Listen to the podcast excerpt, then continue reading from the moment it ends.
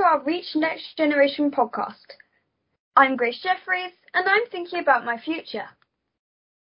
To help me with this, I'm speaking with successful women to get an understanding of the challenges they've faced throughout their careers, how they overcame them, and what tips they've for girls of my age. Today my guest is Rosie Nixon, who is the editor-in-chief at Hello Magazine. She is also the author of The Stylist, Amber Green Takes Manhattan, and Just Between Friends, and Be Kind.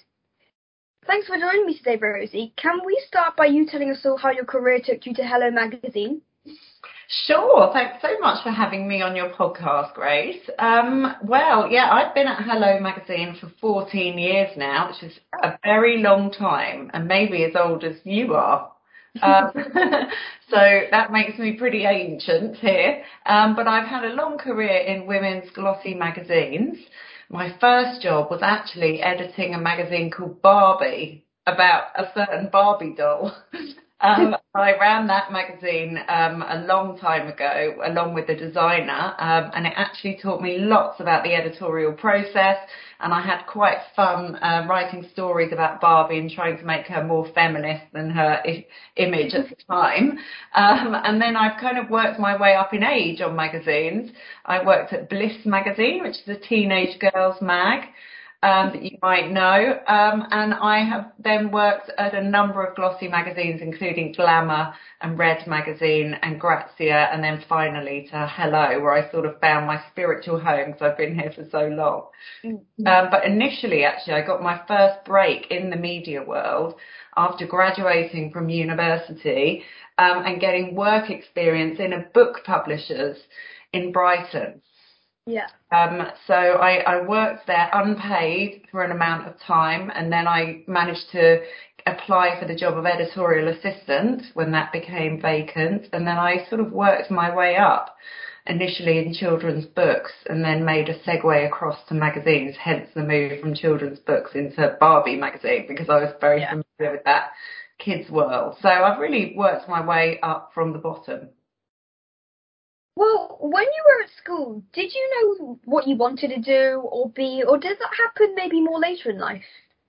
Um, I was always interested in writing, and yeah, my mum would definitely say that I was always a kind of a letter writer when I was younger. And I was fairly interested in magazines. I'd get Smash Hits, which was a music magazine, delivered to the house.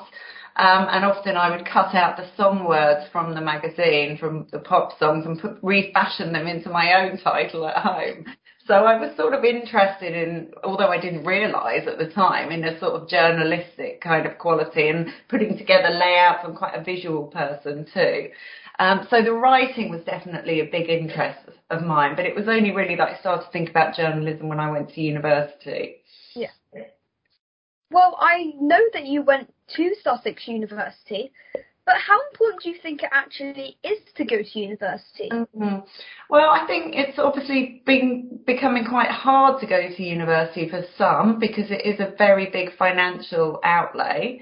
Um, I think it's an amazing thing to do if you do have that opportunity because it does help to broaden your horizons, to expose you to a number of ideas and subjects and people and ideas of what you might want to do afterwards because I, I wasn't really sure what I wanted to do. I nearly did a degree in archaeology when I went to university, so I really loved history as a subject. And it was actually while I was at uni that I had that time to really kind of discover what really excited me and started yeah. to think about um, journalism being a really interesting and viable career path for me. Um, so I think it can bide you a bit of time to discover what you want to do, but also the the social skills that you get from being at uni, you know, being thrown together with a group of people, um, are all skills that are really essential and will set you up well for working life. Yeah.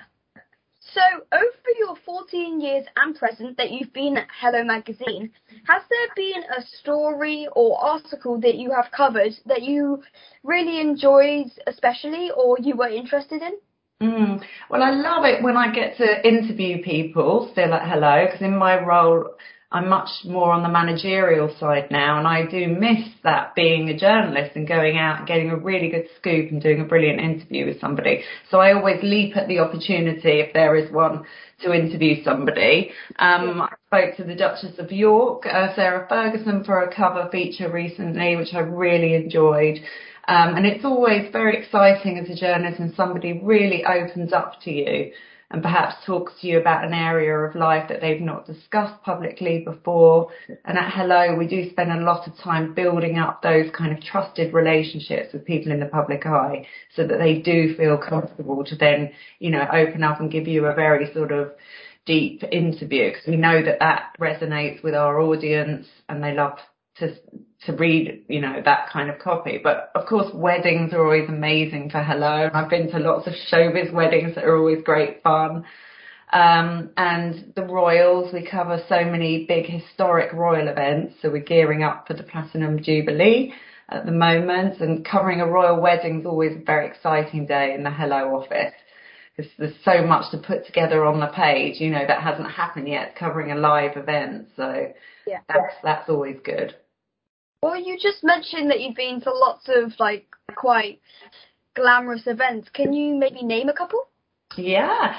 Um, well, gosh, wedding wise, what stands out? Um, I, I've talked in the past about the interview I did with Robbie Williams and Ayda Field just before their wedding out in Los Angeles when I went and interviewed them in their house while the wedding was being set up in the garden below in their Hollywood sort of mansion, and that was really exciting. Just to be in that personal moment with a couple, you know, about to have a huge life event is a real um, honour and a responsibility that I don't take lightly. Um, I've covered lots of big award ceremonies and events over the years. I'll be the Oscars a number of times. It's always very exciting to be on a red carpet for a huge global event. Um, yeah, and um, gosh, so many weddings and always a destination wedding is, is good fun. I remember when Martine McCutcheon got married in Lake Como in a beautiful setting and we went out there. Um, that was really memorable as well. Um, yeah. Well, it definitely sounds like quite a fun and energetic place to work. Well, it is. Yeah, it is great fun. I mean, those weddings are few and far between, though. It's not like I'm jetting off around the world every week, unfortunately. um, that isn't the case. Um, but certainly, yeah, the fact that we bring our audience close to the lives of the rich and the famous and the fabulous is a, is a really great thing and something we're really proud of at Hello. And does offer up some exciting opportunities at times when we can manage to escape the office. So obviously we've all been hit by COVID, with things just beginning to feel normal again. But how have you had to deal with the COVID 19 issues both personally and professionally? Um, well, obviously it's been really challenging, like it has for everybody. And I think sort of tackling professionally to start with, um, we made a decision very early on that we were going to keep putting the magazine out every week, even though we were all working from our homes. And our IT department did an amazing job of getting us all set up at home so that we could be connected and creating our stories um, every day. And um, we decided that actually we felt we had an important role to play for our audience during the pandemic because we were being bombarded with very scary news you know, shocking statistics every day and scenes that were really difficult to watch and people were dealing with a lot of hardship within their own lives. So we felt that we had a responsibility to deliver some good news to our audience and to help transport them away from a lot of the stresses that they were feeling. So we put a focus on that on our pages and we reinvented the magazine and our content online to be something really useful to our audience um, things that they could do to help uplift them, to cook nutritious meals, you know, to we introduce short stories to the magazine because they might have, might have more time at home if they've been furloughed or, you know, having spending more time in the house when we were in, in lockdown. Um, and we introduced a good news strand where we focused on really good news that was coming out from around the world because I think sometimes when there is so much fear and challenge in the wider world, sometimes it is nice to have a focus and remember that actually there is good happening as well to help keep you in a positive frame of mind, which is so essential for our mental health and coping with, with, with the pandemic. So I know you have written four books. That's really cool. But what inspired you to write the first one and, and then carry on to write the next and the next and the next? Yeah, well, as I said to you, I'm really am a writer at heart, and I absolutely love it, and it really excites me, and it's something that I'm very passionate about. And I get to do a lot less writing in my day day to day job at the moment. Um, so I decided to start writing about a subject that I knew quite well. Um, so my first novel is called The Stylist, and it's set in the fashion world between London and Los Angeles during award season, which is when all the big awards ceremonies take place, like the BAFTAs and the Oscars. And it's about a girl from London who gets a job assisting a big super stylist during the roller coaster of award season. So it's about what goes on behind the scenes and getting those amazing gowns on the stars and how the stylist is actually so integral to that and gets quite embroiled in the lives of the people that she's dressing and there's a love story in it and a comedy. And I was really influenced by a lot of my experience in journalism up to that point, having covered these events. I remember once for Grazia magazine, I was on an assignment to trail Mr. Armani, Giorgio Armani, the designer, in his atelier, which he sets up in Los Angeles just before the Oscars to dress all the stars and all the big names were coming in to have their final fittings with him and there was a lot of discussion and you know change last minute changes and things yeah. And I just thought this is really fascinating you know I had access to a world that I found fascinating and thought maybe an, an audience out there would too so I found when I started writing that I'd already done a lot of the research actually and and I really loved my char- character Amber Green, and perhaps there was quite a bit of me in her too. So I couldn't wait to sit down and write it. And I think when you're really passionate about something, you just can't think of anything else, and you really want to do it. Yeah. Well, it definitely sounds like like a really good book. I might have to search up later and maybe read it. Oh, I hope you enjoy it. Yeah, that'd be good. so, when we look about how the world is changing, I have to say, it's changing so much and so quickly. But mm-hmm. what do you think work for women might look like in 10 years' time, or what do you hope work for women might look like? Well, I really hope that we have an opportunity to sort of redesign the workplace for women. Um, because something so big has happened, you know, let's not just go back to how things were pre-COVID let's really spend some time kind of having a different conversation, reinventing the way that we work. Um, because I think the workplace wasn't really built for women and not built for mothers in lots of ways.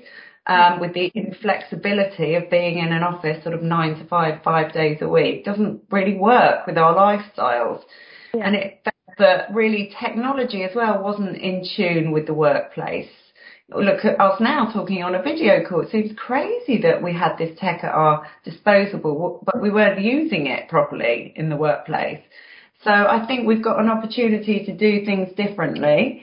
Um, and I really hope that, you know, that leads to more equality in the workplace for women, especially. Yeah, definitely.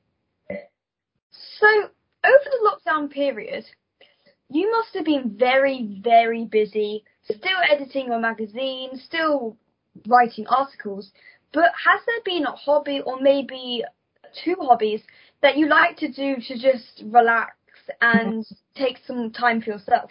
Mm, well, getting outside to me is something so important to me, and I do love running and exercise and keeping fit because I know that keeping fit but makes me happy. It really does affect my mood. So I started running quite a lot um, during lockdown as a means to sort of get out, clear my head, and I often find that ideas come to me when I'm running as well. If I'm not listening to yeah. some loud music or a podcast or something, um, then it's a chance to think. Um, so I would say that is quite a healthy hobby that I've taken up. I have two young boys who are kind of endlessly wanting to get out and about as well. So we went on lots of cycle rides together, which I really enjoyed. And I don't think I'd been on my bike for quite a while. And so I'm trying to keep that up.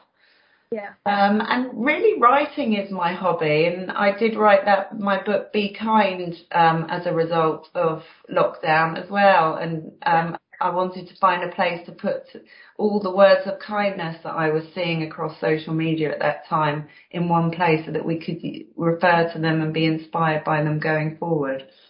Yeah. So finally, what tips would you give girls when they start to think about their own careers and their own futures? Mm. I would think keep an, an open mind because your mind will change and that's okay. As I say, you know, I did want to be an archaeologist at one point, went down a completely different route, um, and talk to people, engage with um, people that are, are already working, adults, you know, and have conversations and really use your network as much as you can because I really am a believer that it's as much who you know as what you know. Um, yeah. So keep an open mind, but um, don't be afraid of your own voice. Use your own experience. We've all got a story to tell. You know, I wrote my first novel based on my own experiences. So be proud of your own voice and start there. Um, yeah. yeah, and maybe that's sort of defining, writing a blog or kind of defining what you are sort of um, by, yeah, just for yourself. Um, but be proud of who you are and be brave. Be brave and fearless. Well, I really enjoyed chatting with you today, Rosie. Thank you so, so much, and I'm sure everyone listening will now be thinking about some of the choices they're about to make in their own careers. I hope so. Keep listening to the Reach Next Generation podcasts as I talk to many more brilliant women. For more information about us, visit reachnextgeneration.com. And thank you to Levi Strauss, Ideal Standard, Sage PLC, and Haines Watts for their fantastic support.